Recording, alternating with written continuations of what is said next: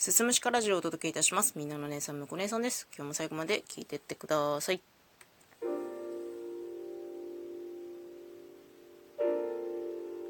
えー今回も前回に引き続きシリーズもので「歪んだ愛の伝え方」という収録を撮っていきたいと思います。これは私の実体験をもとに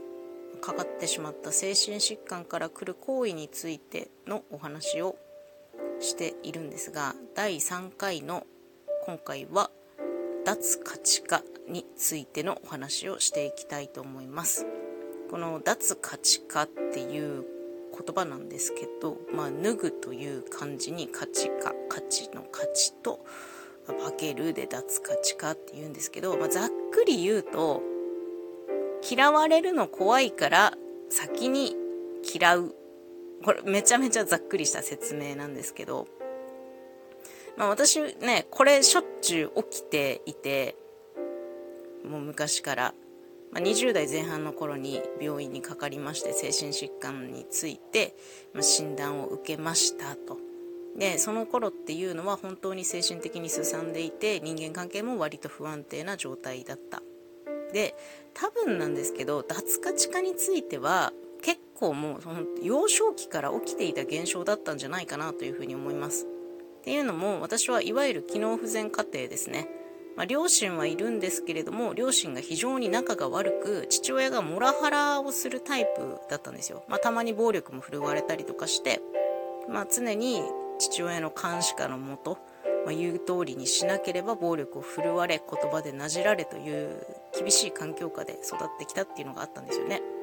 で、まあ、母親っていうのもその父親に従わざるを得なくて、ま、私がどんなひどい目に遭おうともまあ、泣いて横で見てるだけみたいなでひどい時には母親も暴力を振るわれていてでそれを、まあ、見るような日々だったんですよね。っていうような、まあ、とても不安定な親からの愛情をきちんと受けることができないまま育ってしまった私はいわゆるその愛着障害というものになってしまったんですよ。何かに対してその愛着感を持ったりとかこれが好きだなこういったものをすごく愛を持って接したいなと思う時にうん何て言ったらいいのかななんかそれが執着心とかに変わってしまってきちんとその物や人に対して愛情を持つことができなくなってしまったんですよね。で、まあ、何が起こるかっていうとめちゃくちゃ嫌われるのが怖いんですよ好きな人とかに。まあ、全人類に嫌われるの嫌なんだけどまあ、みんなそうだと思うんだけどそれが人よりちょっと異常なぐらい強いんですよね。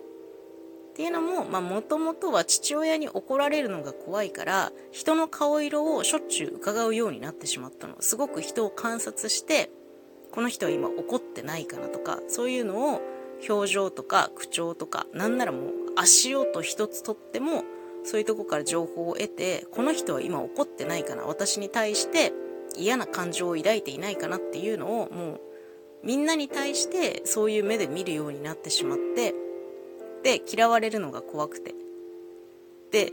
でもやっぱりそのちっちゃい頃からね友達とうまくいかないことっていうのもあるじゃん。でそうなった時に私はこの人のことすごく好きだったけどこの人は私のこと好きじゃないんだっていう思い込みが発生した時に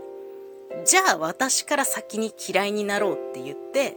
相手の価値を自分からなくしていく行為。それが脱価値化なんですよね。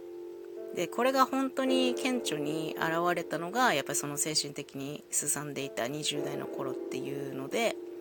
まあ出会ってちょっと深い仲になった人ももう深い仲になればなるほど不安になりますから私はこの人に見捨てられるんじゃないかとかどこかで嫌われるんじゃないかとかこの人の中で私は価値がないっていうふうに思われるんじゃないかっていうふうに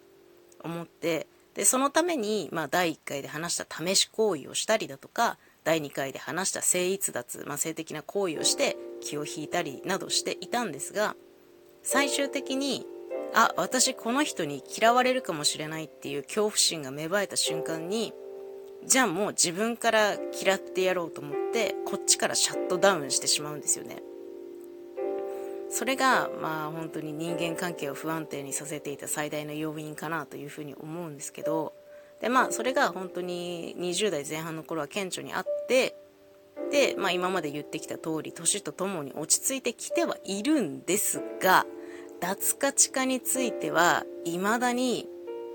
まだ残ってると思ってます。うんまあ大人になってねなかなか新しい出会いっていうのはそんなにそんなにないんですけど今音声配信をしていてこの音声配信がね SNS 的側面がすごく強いので人との出会いもあるし人とのつながり関わりっていうのもどうしても生まれてくるんですよでその中で特に仲良くなる人とかっていうのも出てくるんだけどその仲良くなった人に対して最初言った通り私愛着障害あるので変に執着してしまってでも執着するんだけどなんか自分の気持ちの中で私こんなにちょっと執着しちゃってるこの人のこと気になりすぎている良くないなとかでもあの人は私のこと好きじゃないかもしれないなって思った瞬間に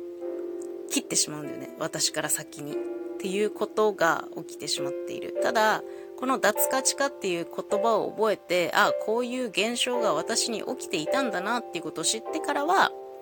あいやいやちょっと待て待てと。今ここで私がいきなり関係性を切ってしまうのはあまりにも早計すぎると。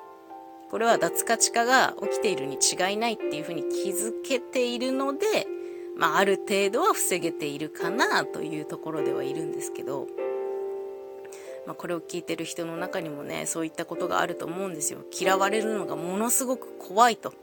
もう怖いからいっそじゃあ私から嫌って関係リセットしてしまおうみたいな人が多分いると思うんですけど、まあ、ちょっとね一歩踏みとどまってほしいなという気持ちがある。これも心を守るための一つの方法ではあるんですよ。嫌われるの怖いしその不安感ずっと抱えてるのやっぱ嫌じゃん。だったらいっそ全部リセットしちゃった方が楽っていう風になると思うんだけどリセットした後って必ず大きい後悔が待っているので一度踏みとどまってほしいなと思います。それはあなたの中で起きている脱価値化っていう現象です。ので、まあ、この言葉を知ってる知らないだけでも、まあ、多少は違うかなというふうに思いましたのでこの収録を撮りました。もしよければこの歪んだ愛の伝え方シリーズ第1回から第3回まで聞いていただけると非常に嬉しいなと思います。最後までお付き合いいただきありがとうございました。また次回もよろしくお願いします。むこ姉さんでした。